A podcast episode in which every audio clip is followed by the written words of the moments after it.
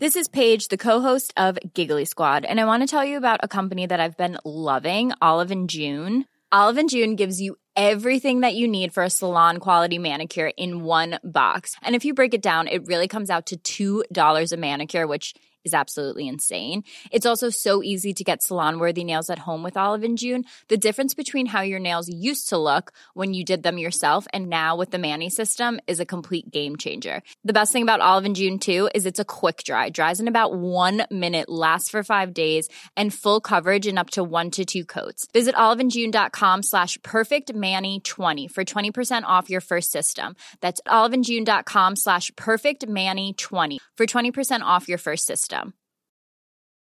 Mom deserves the best, and there's no better place to shop for Mother's Day than Whole Foods Market. They're your destination for unbeatable savings, from premium gifts to show-stopping flowers and irresistible desserts. Start by saving 33% with Prime on all body care and candles. Then get a 15-stem bunch of tulips for just $9.99 each with Prime. Round out Mom's menu with festive rosé, irresistible berry chantilly cake, and more special treats. Come celebrate Mother's Day at Whole Foods Market. Hey, I'm Ryan Reynolds. Recently, I asked Mint Mobile's legal team if big wireless companies are allowed to raise prices due to inflation. They said yes. And then when I asked if raising prices technically violates those onerous two year contracts, they said, What the f are you talking about, you insane Hollywood ass? F- So to recap, we're cutting the price of Mint Unlimited from $30 a month to just $15 a month. Give it a try at mintmobile.com slash switch. $45 upfront for three months plus taxes and fees. Promo for new customers for limited time. Unlimited more than 40 gigabytes per month. Slows. Full terms at mintmobile.com.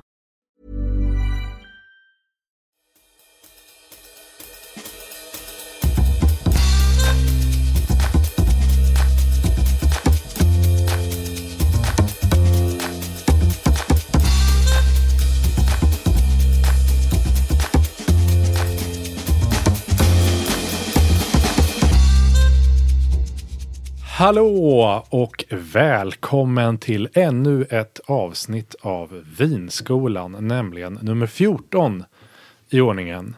Den färgsprakande serietidningsvärlden med dina alldeles egna Dr. Jekyll och Mr. Hyde. Eh, känner du till det här? Ja, de två känner jag till. Men, Ja. men eh, förklara dig. Eh, ja, det, är, det är ingen jättebra förklaring. Det är Dr. Jekyll och Mr. Hyde, de här som sitter ihop. En Mm. forskare eller en doktor såklart. Och sen Hyde som är den onda versionen av honom. Mm. Så kan, jag vet inte, lyssnarna kan gissa vem är vem. Ja, Ja. men då låter vi eh, lyssnarna sväva i okunskap om detta. Eh, Exakt, vi får se. Eh, och för en perfekt övergång till det här så, så är det ju Dr. Jekyll är researchande forskare, välinformerad. Och sen har vi Hyde då, som var den som begick brotten. Okej. Och det är det vi ska prata om idag.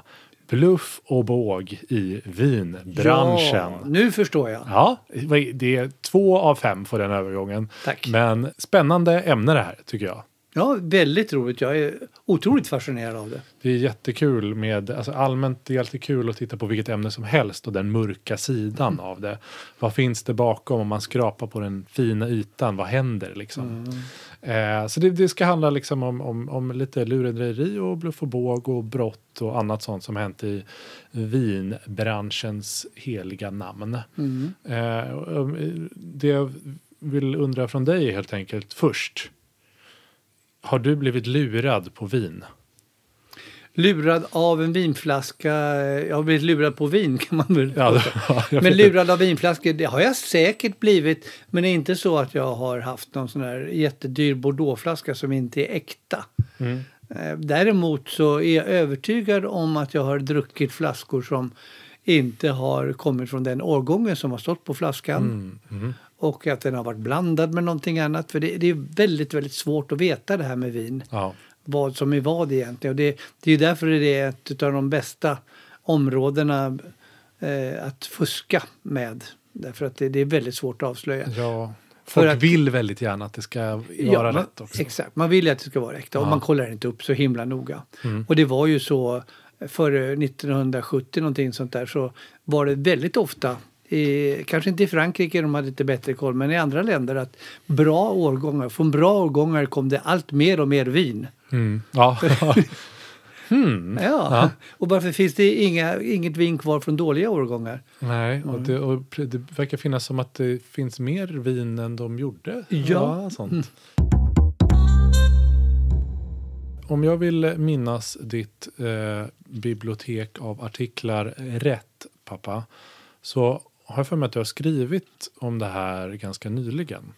Ja, det är ett av skälen till att jag så gärna pratar om det. För jag har fortfarande en hel del i Du har, huvudet. du har det i huvudet. Nej, men jag skrev väl om det, det var nog första gången för åtta år sedan. Sen har jag väl reviderat det där lite grann. Historien om bluffmakeri, fusk, bedrägerier och förfalskningar i vinvärlden. ja, bra röst där sista. Ja. Ja. Eh, och eh, artikeln vet jag började med någonting. Man kan säga att det var lite grann startpunkten för när man började diskutera det här eh, i modern tid. Och det är en, en dag i december Ja. 1985 då det såldes några flaskor på Christie's Det åt Christies i är eh, auktionshuset, auktionshuset. i London. Anrikt. Ja, ja. Mycket anrikt. De och Sotheby's. De säljer väldigt mycket vin ja. Började väl då göra det i större skala. Och deras chef heter Michael Broadbent som var liksom, och är fortfarande en, en av de stora legenderna i den engelska vinbranschen. Stor auktoritet. Broadbent. Michael Broadbent. Det är ett väldigt bra namn om man vill vara en auktoritet och heta i Exakt. princip bredbent. Bredbent. ja, Mikael Bredbent. Det kunde du heta. Du fick heta Mölsta istället. Trist. Typ. Ja. Då sålde han och godkände äktheten av ett antal flaskor utav eh, Chateau Lafite 1787. 1700. 1787. Det är jättegammalt. Ja. Och det mest intressanta var att de här flaskorna var märkta med TH.G, alltså THJ. Vilket tolkas så att det står för Thomas Jefferson. Ja, han har kommit upp många gånger i den här podden. Jajamän, Ja. han är en bra grabb att dra upp i de här vinsammanhangen. Och speciellt då för att han var ju faktiskt han var ambassadör i Paris och stor Bordeauxkännare. Så det är klart att han hade viner. Så att det var ju fullt rimligt att han hade de här flaskorna i sin källare. Ja. Och de såldes ett antal. Den som blev mest känd var en flaska som köptes av en man som heter Christopher Forbes. Det finns ett magasin i USA som heter Forbes Magazine. Ja, är det det? Det hänger ihop. affärsmagasin. Ja. Aha, okej. Och han var ju rik och han gillade vin. Det får man vara om man har listor på rikaste människorna i världen. Precis. Och om jag minns rätt så köpte han eh, en flaska för 100 000 pund. Vilket ju är en bra bit över en miljon kronor. närmare en och en halv. Ja. Eh, det var mycket pengar och det såldes några fler flaskor också till anonyma köpare. Och han var ju superglad för detta. De fick ett väldigt... Han köpte, och det här var 1985 då. Ja, Och då köpte han de här gamla, gamla vinerna med eh, Thomas Jeffersons signatur ja. på. Liksom. Mm. och med äkthetsintyg ifrån det. den här Michael Broadbent. Ja. Eh, några år senare så dyker en man upp som heter Bill Coach. Bill Coach. Som är en av USAs bröderna Coach. De har äger industrikonglomerat. Eh, två av USAs absolut rikaste män. Eh, jag tror inte någon av dem lever längre. Den här Bill Coach var också stor vinälskare och köpte några av de här flaskorna if, ifrån vinhandlare som andra hade köpt då. Men han blev lite nyfiken på de här och började kolla upp det som var de äkta. Han kollade med Thomas Jefferson i Monticello där han bodde sen. Det finns någon sån stiftelse som ska hålla reda på. Då kollar med den stiftelsen. Ja, ja. äkthet. Och de sa nej, det tror vi inte. De trodde inte på det. Nej. Nej. Och det, då visade det sig att den var ju inte kollat med dem, de här flaskorna. Ja. Och sen började han kolla vidare på eh, innehållet och hur den här märkningen var gjord. Det var ju som eh, graverat i glaset Ja, det här det. Mm. THJ och målat vitt tror jag. Och det var visade sig vara någon, någon modern tandläkarborr. Mm, Mannen som hade sålt de här flaskorna Mm. via Christie's heter Hardy Rodenstock. Hardy Rodenstock. Ja. Och han blev den första som, när när jag började med vin så var han liksom en legend eh, redan då. Eh, som, som bara en svindlare. Det skrevs spaltkilometer om honom. Samtidigt som han levde ett jetset-liv. Han hade varit road manager och eh, discogruppen på 70-talet som hette Boney M. Ja, just det. Ja. Rasputin. Ja, Daddy Cole. Daddy cool. Ja, Mm. Alla ni som eventuellt använder appen TikTok kan eh, konstatera att Rasputin är inne igen. Häng på hörni. Mm. Boney M. Mm. Boney M. Eh, och eh, han började ägna sig åt vin i stor skala och han hade en förmåga att nosa upp gamla viner hela, hela tiden Mm. under 70 80-talet. Ja, han var liksom, hittade bara magiska viner hela Ja, tiden. på något sätt så hittade han Ja. bara dem och, och påstod saker och ting. Och så här. Ingen visste vad som var rätt men han var väldigt eh, förtroendeingivande. Ja. Och han höll middagar, bjöd på viner också, skapade sig ett enormt rykte som vinkännare i världen. Ja. Och där satt liksom Michael Broadbent Och bara wow. Och tänkte det här var ju en schysst kille, han, han, honom kan man lita på. eh, andra, Jancis Robinson och andra. Ja. Ehm, till och med eh, eh, Michael Jackson var där faktiskt. Oj. Ja. Ja. Och så, det var liksom vinkännare. Robert Parker, den store vinkännaren, var också där. Jag- jag- Robert Parker. Robert M. Parker, han är den som satte de här Parker-poängen, 100-poängsskalan. Ja, okej. Han, in, han hittar på någon sån betygssystem. Ja, han, han var hur stor som helst och är fortfarande stor när det gäller att bedöma viner över hela Mm. världen. Hans, eh, nu är det många andra som gör det i hans namn. jag förstår. Han, han, han var känd för det. Ja, han var I där. alla fall, då har vi Rodenstock. Ja, han var där på de här provningarna Ja. Och kunde konstatera det att det var alltid några huvudnummer vid de här provningarna. Och Jätte, jätte, jätte känd flaska, typ en Lafite från 1945 eller Latour från 1945. Och eh, den kom alltid sist i de här provningarna som var helt fantastiska. Och Hardy Rodenstock han såg ju alltid till att eh, man inte fick spotta. Nej. Nej. Så att på slutet, eh, man spottar inte historia, sa han alltid till alla gäster. Såg till att det inte fanns några spottkoppar. Ja. Så på slutet när den här kanonflaskan kom, då var alla ganska dragna. Ja. Några rejält fulla, eh, påpekade Parker, så att de, de märkte inte skillnad på bra och dåligt. Så var det. Och det här, det här drog igång det hela faktiskt. Ja, och då, då, och då ja, helt enkelt. Rodenstock blev genom den här Thomas Jefferson-flaskan den första eh, kända kanske då vinbluffmakaren. Ja. Då började man uppmärksamma världen på att det fanns sånt där. Men det, ja. det, var, ju inte, det var inte nytt att bluffa med viner i och för sig. Men Nej. det här var ju på ett annat sätt. Och eh, för jag tänker det den som vi har tagit upp lite två, tre gånger i podden redan är ju eh, från den utmärkta dokumentar, dokumentären Sour Grapes. Eh, den lite modernare var, var, versionen då av kanske Rodenstock. Eh, Rudi Kurniavan, eller Kurniavan. Kurniavan. Ja, oklart uttal, ursäkta. Rudy Kurniavan Ja, i USA i Rudy alla fall. i alla fall. Eh, han var, låter ju som lite samma. Ja, men han var betydligt mer eh, avancerad. På, han var avancerad på ett annat sätt. Och det, det här var ju i USA då. Ja. Så att eh, det var intressant. Och det, det finns många, många historier om honom. Ja, skulle man säga att han eh, är, är han den största vinfuskaren? Ja, det skulle jag vilja säga. I Grattis. omfattning och pengar. Ja. Det får man ändå vara lite stolt över. Ja, tror ja. Som du brukar säga, well done Rudy. ja well done, snyggt. Eh, och som sagt, vi kanske kommer tillbaka lite till, till, eh, till Rudy sen. Ja, det måste vi göra. Eh, men i alla fall, återigen, Sour Grapes finns på Netflix. Se den, fascinerande. Men, om vi backar bandet lite. Zup, zup, zup, zup, zup. Det var mitt backningsljud. Eh, så är eh, ju vin, som du nämnde, det är liksom tacksamt att fuska med. För man, vi pratar om att man vill så himla gärna att det ska vara äkta. Man vill ha den här Thomas Jefferson-flaskan från 1700-talet. Och det är, det är ju lite bedömningssport. Är det här äkta eller inte? Eh, det är upp till dig att tro det eller inte. Så det känns lätt bransch att komma in och fuska i. Absolut, och så har det nog alltid varit. Ja. Eh, därför att eh, man vet ju inte hur det ska smaka egentligen. Nej. Och eh, viner som fuskas med idag är ju de allra dyraste och bästa vinerna. Såklart. Man vill Och inte ingen- fuska med en Foot of Africa. vänta, Och, vänta, eh, vänta. Det här är inte en riktig Foot of Africa. Uh, foot of Asia. eh, nej, utan de läggs ju i vinkällare som troféer och kanske inte korkas upp för om tio år eller aldrig utan säljs på auktion igen. Eh, men eh, det tycker jag vi återkommer till. Men jag kan säga att konsten eller lusten att förfalska vin är nog lika gammal som eh, konsten att göra vin. direkt när man kom på att göra vin så var det någon som stod bredvid, direkt bredvid bara jag häller lingonsaft och sprit ihop och säger Ja, varför vin." inte? Ja. varför inte?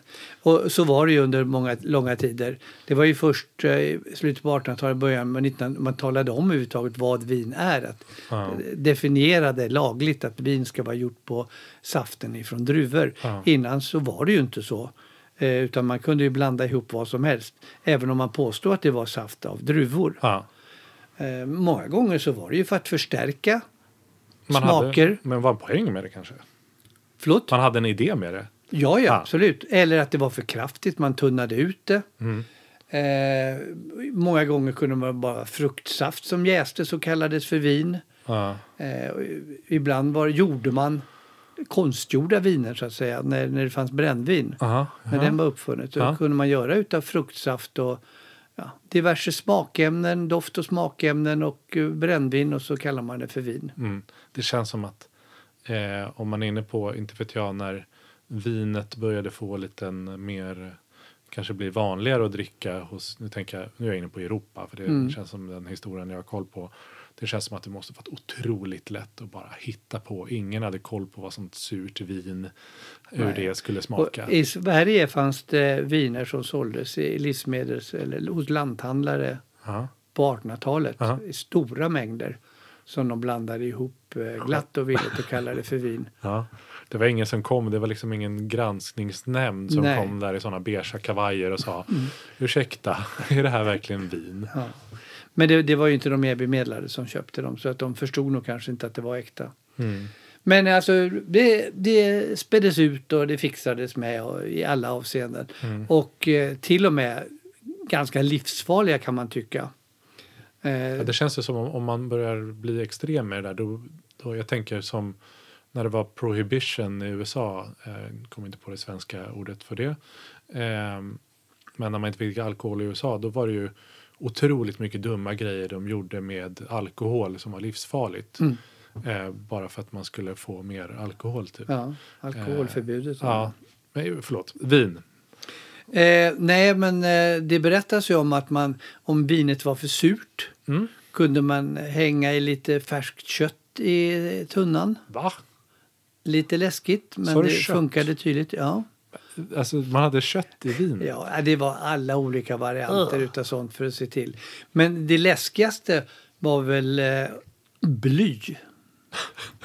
Ja, jag tänkte att så här, kött som kan bli ruttna och bli dammat, det är dåligt. Ja. Men kanske, Det är ett dåligt skämt. ja exakt, ja, det blir skämt. Ja, mm. eh, bly, jättedåligt. Ja, men men det var alltså, eh, det kallas blysocker och eh, är en form av bly som gjorde att eh, vinet blev lite sötare och lite mjukare. Och det här är ju ett gift. Det är så det- himla dåligt. Ja men alltså folk blev ju blyförgiftade förr. ja. Man vill ha lite sötare vin. Eh, ja, men hur mycket bly är det i den här? Ja. Jag vill gärna inte ha för mycket Ja. sulfiter eller bly, tack.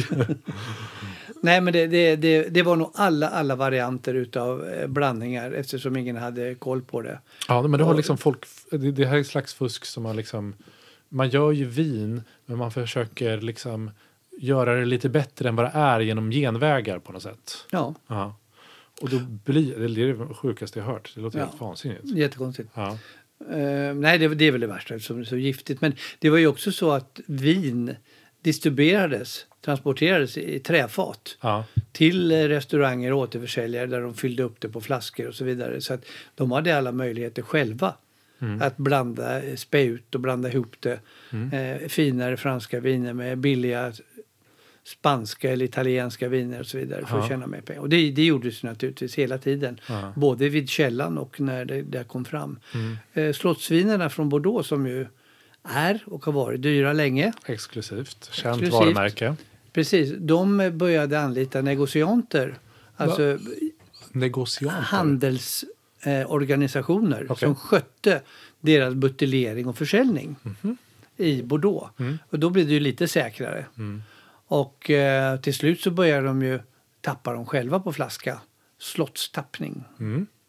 Eh, och försåg, för, försåg flaskorna med, med eh, diverse korkar och kapslar och Ja, just det. speciella etiketter som var märkta på ett speciellt sätt och alla såg likadana ut. Mm. Innan kunde ju i stort sett vem som helst trycka upp en egen etikett och påstå att den var från eh, Vad- Chateau Mouton Rothschild eller Ja, något just det. liknande.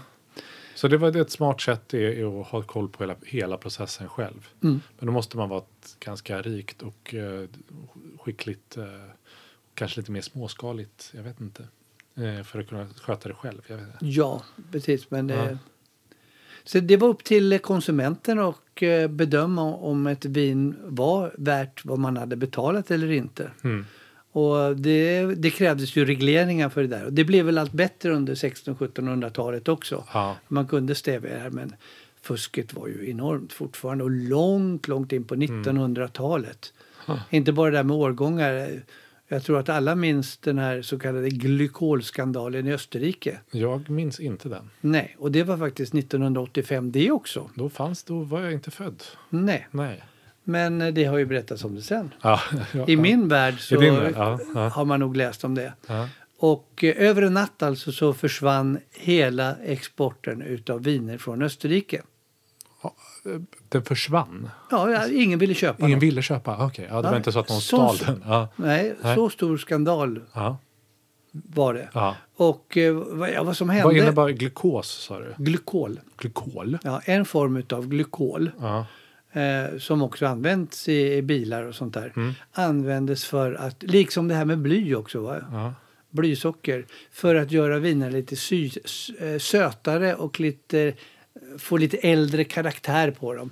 För att på den tiden så var de flesta vinerna som exporterades från Österrike söta. Ah, det vill man Det ha. var väldigt eftertraktat i Tyskland bland annat. Mm. Och då ville man hjälpa till lite grann och få lite bättre smak på det. Och det här, när det här upptäcktes, det blir ju fruktansvärt. Kan Det känns, dig. Jag har ingen jättebra koll på liksom kemiska sammansättningar av ämnen. Men generellt sett så, så går inte jag och frågar om hur hög eller låg glykolhalten är i mitt Riesling från Österrike. För jag antar att den är noll. För det låter väldigt farligt med glykol. Ja, det var ingen bra i alla fall. Nej. Det var väl inte livsfarligt. Men, eh, nej, de upptäckte det genom eh, kemiska analyser helt ja. enkelt. I, I något labb i Tyskland och sa vad är det i de här vinerna? Så här. Och så kom de på det. Och, ja, de repade sig, men det tog tio år. Innan och liksom de, Österrike generellt repade sig på vinfronten. ja, på vinfronten. Ja. Och de fick lova nästan att bara göra torra viner för det kunde man inte fuska med på samma sätt. Då. Nej, och då blev de kanske stora Och så- på Riesling igen då. Ja, och ja. Grüne Veltliner. Ja. Och eh, framförallt så fick de ju världens hårdaste vinlagstiftning. Mm. För att eh, stävja det, för att visa världen att eh, vi har tagit det här till oss. Vi kommer aldrig att fuska Är det mera. fortfarande så att de har en väldigt hård vinlagstiftning? Ja. Jaha. Hmm. Kul. Nu har väl andra länder lika hård nästan, men på den tiden var det absolut den hårdaste. Ja, men då har vi liksom, om ni ska göra vin själva och vill, vill ha eh, tips på lite genvägar så är det då eh, rått kött, bly och glykol.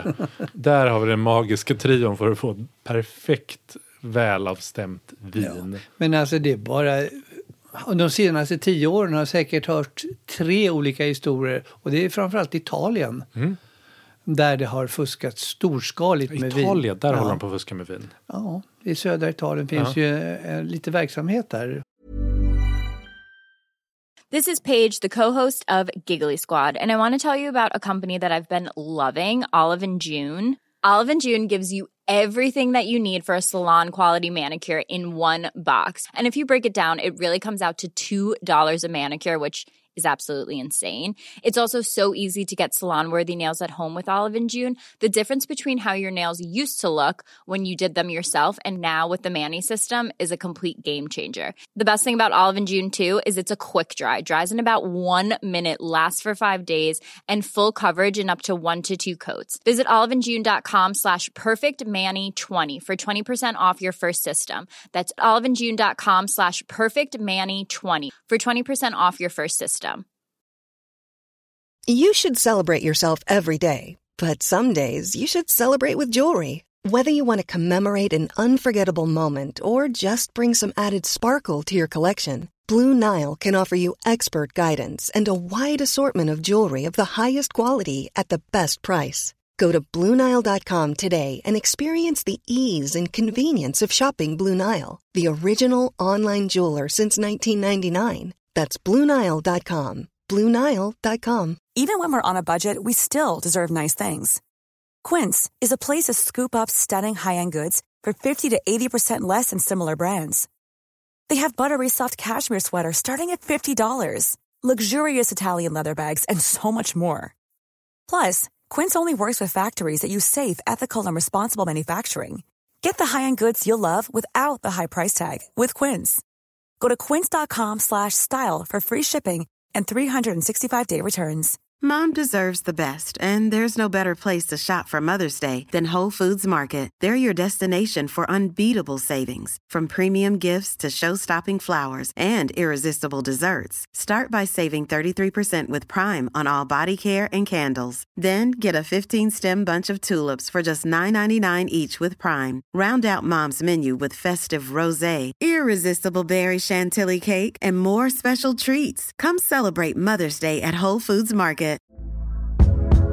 Hey there, it's Michelle Norris. I'm host of a podcast called Your Mama's Kitchen. When I travel, I'm usually looking for a way to find a taste of home when I'm not at home. And one of the things I love to do when I am at home is entertain. And Airbnb allows me to do that. When I was in California recently, I rented a house that had a great kitchen. And when we were sitting around the table, we were all thinking, we're in someone else's house. Someone could be in all of our homes as well. If you have a home, but you're not always at home, you have an Airbnb. Your home might be worth more than you think. Find out how much at airbnb.com/slash host.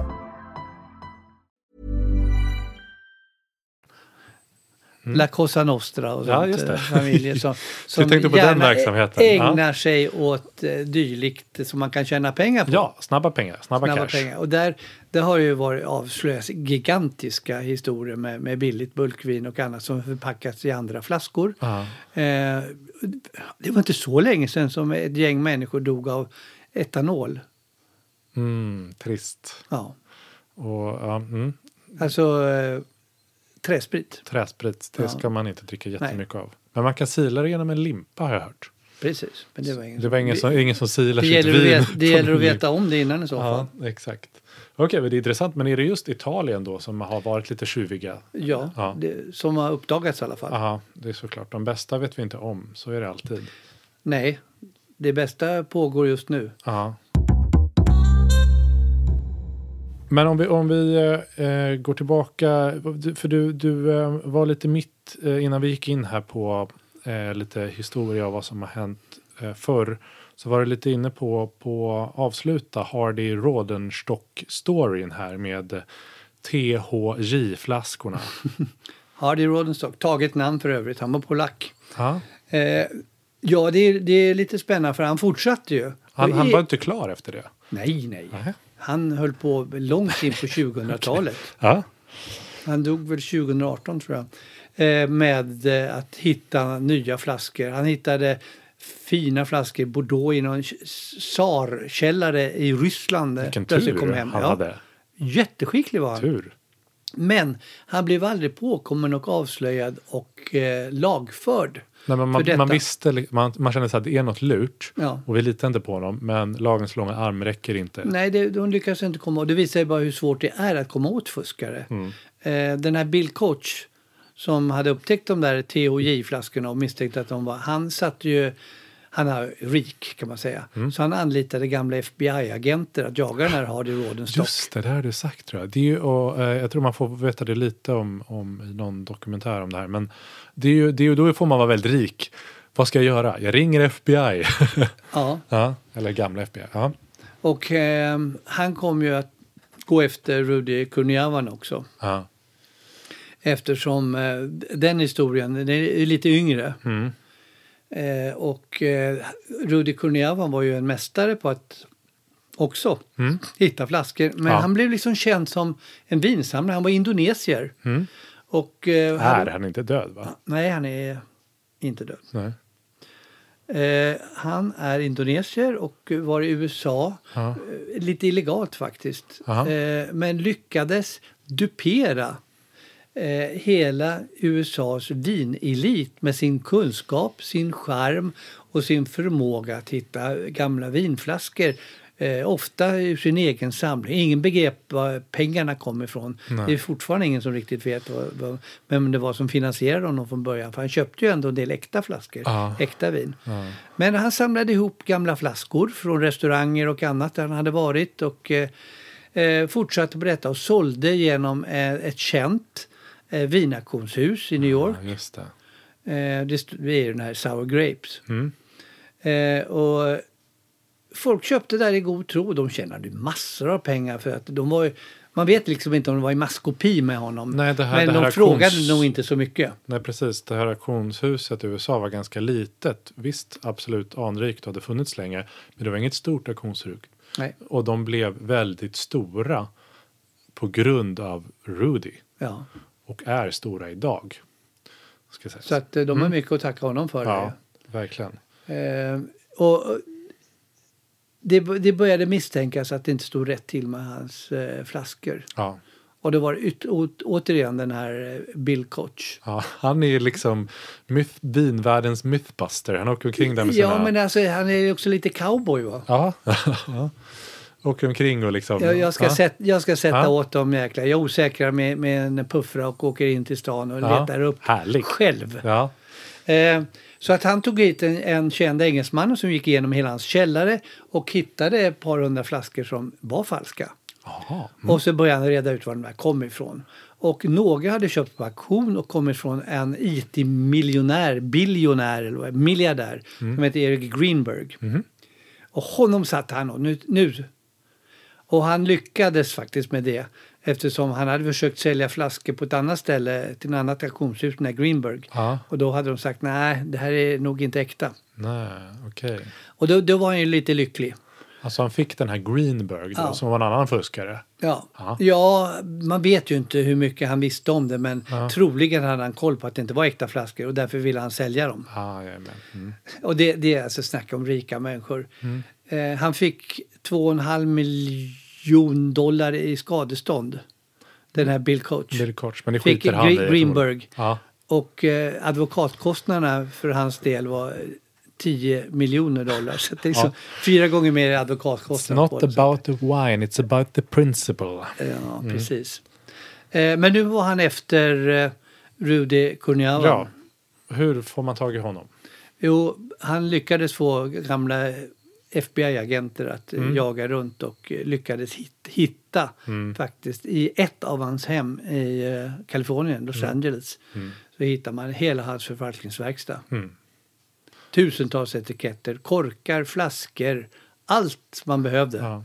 Men han var, han var en jäkel den där Rudy Kurniawan för han, han var ju vinälskare också. Ja, han kunde ju sina grejer. Absolut, så att i de här flaskorna så var det vin som var drickbart och som smakade ungefär som det borde ha smakat i originalflaskan. Ja. Så han hade gamla viner, han hade olika recept som var uppskrivna där som Ja. framgår av filmen och, fick ihop ganska bra som öppnade flaskan. Ja, det luktar som en, en, en gammal eh, eh, Latour från Ja. eh, 1961. Där, Och det är intressant, nu, nu verkligen spoilar vi hela dokumentären, men den är väldigt värd att se oavsett om man vet eller inte, för historien är så fascinerande.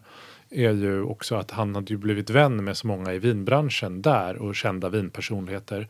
Och de liksom höll ju honom lite om ryggen Ja. och ville inte tro, för om de hade lurat den personen, då innebär det att de själva hade blivit lurade. Och det vill man ju inte erkänna. Nej. Om man har hållit på och känt en person i fem, sex, tio år. Men så fungerar ju bed- bedrägerier Ja. oftast. Eh, Solovårare fungerar ju nästan alltid så. Mm. De som blivit lurade skäms så mycket. Ja, och de, men de liksom, de, ja, det är kul att se hur de liksom in i det sista, han, de, polisen har tagit honom, men de står fortfarande där och säger han är oskyldig. Så bara, han har en verkstad i sitt hus. Han är inte det. Eh, men nu är han i finkan då, eller? Rudy Kurniawan eh, dömdes till eh, tio års fängelse tror jag det var 2014 I finkan. Eh, i finkan. enkelt. Ja. Och, men släpptes ut här i höstas Jaha. efter då sex år. Mm, han fick lite tidigare. Ja, jag har sett bilder på honom. Han såg lite blek ut och lite äldre. Ja. Det var inte så att han eh, föryngrades eh, under tiden. fängelse gör sällan det med människor. Nej. Eh, och eh, han har blivit utvisad. Utvisad ut ur USA? alltså. Ja, Okej. och Indonesien. Ja. Så nu förfalskar han, inte vet jag, Indonesiens nationaldryck istället. eh, och han är Ja, jätteduktig vi på tar ett separat program om det. Ja. Eh, ja, finns Men det något- så där är, går det till hela tiden och eh, det finns förmodligen massor utav flaskor i vinvärlden som är falska. Ja. Många tror, eh, vid beräkningar sådär, att eh, mellan 5 och 10 procent av alla eh, vinflaskor eh, av de mest kända slotten, säg från före 1990, är falska. Oj. Det är väldigt många, men det är återigen som du säger, ingen vill bli påkommen att Nej. ha en falsk flaska. Det är mycket roligare att visa upp en äkta flaska i vinkällaren. Ja. Så då kollar man inte upp så noga. Ja, ja, men exakt. Om man får en första indikation att någon säger så här, den här skulle inte kunna vara äkta, då går man inte vidare med det. Då har man den bara och så säger man, man vet inte. Nej. Och så är det ju med all fusk kan man säga, eller Ja. bedrägerier, förfalskningar. Konst är ju likadant. Ja. Det finns enorma mängder litografier av Miro och andra kända Ja. hängandes på väggar runt om i världen. Men- Tiotusentals. Med, med och risk, risk för att bli lite eh, asianofobisk, jag vet inte om det är ordet. Eh, men jag, jag har en känsla av att Kina måste ju vara igång med vinfusk idag. Med tanke på hur mycket de är bra på att kopiera andra ja, grejer. oh ja. Och det, där är det ju förmodligen lättare än på många andra ställen. Mm. Eftersom eh, statusjakten är enorm i Kina. Mm, jättestor. Och vin har blivit ett utav de statusobjekten som man, man eh, jagar. Och eh, jag menar, de kan inte läsa etiketterna. och många av dem är ju inte speciellt vinkunniga heller, så det är enormt tacksamt. Eh, och där finns det en handel med flaskor från Ah, fina Så Bordeaux-slott. gamla flaskor man kan... Ja. Yes! Kul! Jag såg någon siffra på att en, en flaska en fin Premier Cru, Mm. säger vi Latour igen, Ja. Eh, kan de betala 3000 kronor för. För en tom bara flaska. tomma flaskan. Bara Har du några? buteljen. Ja, jag har ju haft några, jag har inte tänkt på det. Har du en pension där? Ja, Ja. exakt. Och eh, när de här stora slotten har sina provningar i eh, Asien, det tror jag för, fortfarande förekommer att de slår sönder alla sina flaskor efteråt som Ah. har tömts på de här provningarna. För de säljer ju mycket vin där ändå ju. Ja, det är väldigt eh, roligt. ehm, återigen från Sour Grapes-dokumentären. Eh, men när det är en, en, jag minns inte från vilket, eh, vilken del av Frankrike var, men en fransk vinmakare eh, som märker att så här, någon, det säljs något vin på något sätt. Och han bara, vi gjorde inte ens det vinet det året. Mm. Det finns inte. Och han åker dit och åker till den auktionen och där bara, hej, ursäkta, det är jag som gör det här vinet. Ja. Jag gjorde inte det. det här, vi gjorde inte det vinet i Nej, året. det, det, är en, det är en känd producent i Ja. Bourgogne som var också på jakt efter honom och, Ja. och fick vara med på rättegången och kunde tala om att eh, jag gjorde inga Magnum det året. Nej, det var ofta stora flaskor som Ja. den här Rudi Kunjavan plockade fram då. Ja, men eh, då, det är ju väldigt kul att det finns en sån andrahandshandel med riktiga flaskor då som blir värda pengar. Det är ju kul att det liksom, det vore ju värt för de här Bordeauxhusen att, att sälja det eh, för att tjäna lite pengar tänker man. Men det blir sånt problem för liksom, förtroendet för deras vin om det ska bli en grej. Så att det är ju inte värt att tjäna pengar på det där såklart. Nej. Nej. De skulle ju kunna sälja sina gamla flaskor, det är väl jättebra. Men det blir det är konstigt. Sista undringen. Om vi pratar om Kina då och att de är kanske fubbar lite ibland. Nu ska vi inte utmåla bara Kina, det är förmodligen hela Asien. Jag tänkte säga hela världen, men hela statusjakten, ja. det är hela världen Ja. naturligtvis, men, men statusjakten på fina viner har ju blivit väldigt stor just i Asien, Ja. bland de här man säger, tigerekonomierna, Mm. andra länderna söder om eh, Kina. Mm. Det kan jag tänka mig. Någon som inte är en tigerekonomi utan vet, inte vet jag, vad är vi? En svensk tigerekonomi. Eh, Sverige. Ehm, håller vi på och fubbar lite? Om det finns svenskar som håller på att fuska med vin? Ja, vi har haft Systembolagets skandaler. Nej, men ja, det finns det säkert. Mm. Men det finns eh, ett, ett par danskar som var väldigt roliga faktiskt. Ja. Eh, De höll vinprovningar Ja. överallt i Europa med jättefina flaskor. Mm. Det här är en annan variant. Ja. Och eh, wow, de fick betala tusentals kronor för att komma dit till de här provningarna då. Folk som hade råd och tyckte om fina viner. Ja. Och så var det en dansk journalist som var med på flera av de här och såg liksom alla plåtar etiketter naturligtvis och lägger Ja. upp på Instagram och sånt. Det är då Ja. som man gör. Så, så men fast jag tycker jag känner igen den här. Den var lite trasig där och hade en fläck där. Så kollade han tillbaka sina bilder. Men det är ju exakt samma etikett Aha. som var på den här provningen i Basel för ett år sedan. Jaha. Och så började de nysta upp det. Då visade det sig att de gick och fyllde upp sina flaskor. De höll provningarna. Ja. Det var deras egna provningar Men vilka, de, de, De här danska ja. vinkännarparet då. Som höll provningar för kändisar. Okej. Ja. Som ville betala för att prova dyra viner. Ja. Och sen tog de tillbaka flaskorna och åkte hem med dem. Så fyllde de på dem med nya viner och Ja. åkte ut till nästa provning igen. Smart. De Det är också ett sätt. Men i övrigt i Sverige vet jag inte. Det, jag har- pratat med de som kan det här, som värderar viner och sånt där på Systembolagets eh, auktioner. Mm. Och de har inte uppdagat något fusk. Eh, de har sagt nej till några flaskor men det är inte så att någon, de tror att någon har fuskat. De har köpt dem i god tro helt enkelt. Ja. Ja, nu, då, nu har vi ju pratat om, om, om Thomas Jefferson och Rodenstock och Kurnjavan, eller Kurnjavan, jag- ber om ursäkt. eh, men det viktigaste frågan av dem alla. Hur vet jag om, nå- om jag har fuskviner hemma? Om du har en falsk butelj, Ja, en falsk etikett. Ja, jag hade kontakt med en som eh, sysslar med det där på heltid. Att hjälpa folk att han upptäcka. hette Rudy. Nej, det var en kvinna faktiskt. Ja. Hon har ett företag som heter, jag tror det heter Wine Fraud. Eller något sånt där. Wineford. Mm. Och hon, eh, hon använder ultraviolett, ultraviolett ljus för att kolla pappret. Ja, Eh, för att gamla, gamla papper innehåller ämnen som gör att de inte lyser upp. såklart. Eh, Ja. vitmedel eller vad det är. Eh, man kollar på typsnitt. Mm. Man kollar med lupp på hur det är tryckt. Mm. Gamla eh, etiketter var ju tryckta i boktryck. Mm. Där det blir ganska skarpa kanter. Inget av det här brukar jag göra med mina viner för övrigt. Nej, men man kan ju kolla gamla eh, böcker och alltihopa på samma sätt. Va? Mm, såklart. Och eh, offset-tryck syns ju på sitt sätt eh, Mm. och så vidare. Och sen flaskan naturligtvis. Eh, om hur den ser ut, om den verkar misstänkt ren, elegant och sådär. va? Mm, nästan kanske fel Ja. färg och sånt. Men det viktigaste, det viktigaste när det gäller allt sånt, antikviteter, eh, konstverk, eh, vin, är proveniensen.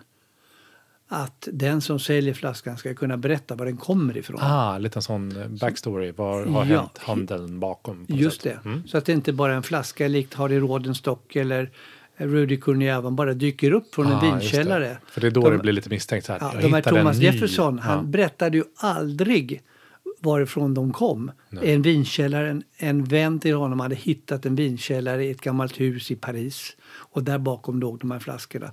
Berättade aldrig var eller vem det var som hade hittat dem. Mm, och det är väldigt osannolikt. Och Ja. väldigt svårt att ta reda på äktheten då. Helt Ja, enkelt. så är det. Så ta reda på var, eh, jag kan säga att min Riesling jag köpte i förrgår, den proveniensen är Systembolagets hyllan, min hylla hemma. Och sen om ni vill köpa Men det är nu så... Folkungagatan, vilken butik? Ja, det finns ju två där. Det är svårt. Det Ja. är den längre bort mot eh, Londonviadukten. Det är den det är. Eh, så det kan jag styrka ifall någon vill köpa den av mig. Ni får den för 4 000 runda Men du har slängar. kvittot kvar också där. Ja, har ni någon sån app tror jag. Det kan jag ha. Nej, men eh, det, det är en härlig bransch. Även fuskbranschen att prata om. För det finns massor av historier som vi inte hinner berätta här. Ja. Och eh, det kommer att fortsätta, liksom allting annat. Scams och sådant. Mm. Folk älskar ju att tjäna pengar på sånt. Begåvade människor att tänka ut det. Så att eh, den sista som eh, blir lurad av en fuskig flaska vin är nog inte född än. Nej, det, det är sannerligen inte. Det kommer fuskas i framtiden för att folk vill ha exklusiva saker och folk vill tjäna pengar fort. Ehm, bra, då har vi tagit oss igenom bluff och bågvärlden av vin. Och då kan vi förhoppningsvis se fram emot lite mer äkta eh, viner i framtiden. Så vi har kapat av allt fusk nu helt enkelt. Ehm, bra. Är det något, har du något sista avslutande ord? Tack. Tack. Okej, bra. Då säger vi tack och hej då och så hörs vi igen om två veckor. Eller på Facebookgruppen. hej, hej! Hej då!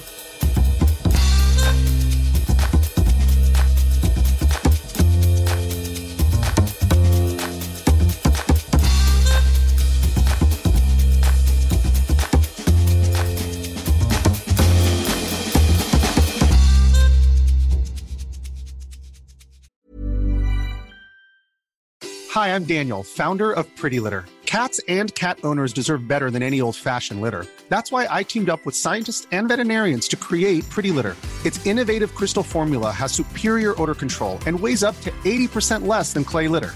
Pretty Litter even monitors health by changing colors to help detect early signs of potential illness. It's the world's smartest kitty litter. Go to prettylitter.com and use code ACAST for 20% off your first order and a free cat toy. Terms and conditions apply. See site for details.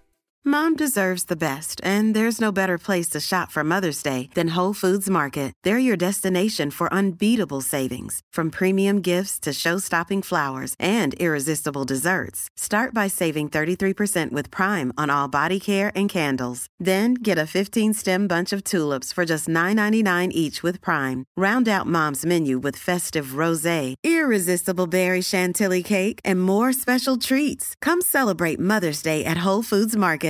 Even when we're on a budget, we still deserve nice things. Quince is a place to scoop up stunning high-end goods for 50 to 80% less than similar brands. They have buttery soft cashmere sweaters starting at $50, luxurious Italian leather bags, and so much more. Plus, Quince only works with factories that use safe, ethical, and responsible manufacturing. Get the high-end goods you'll love without the high price tag with Quince. Go to quince.com/style for free shipping and 365-day returns.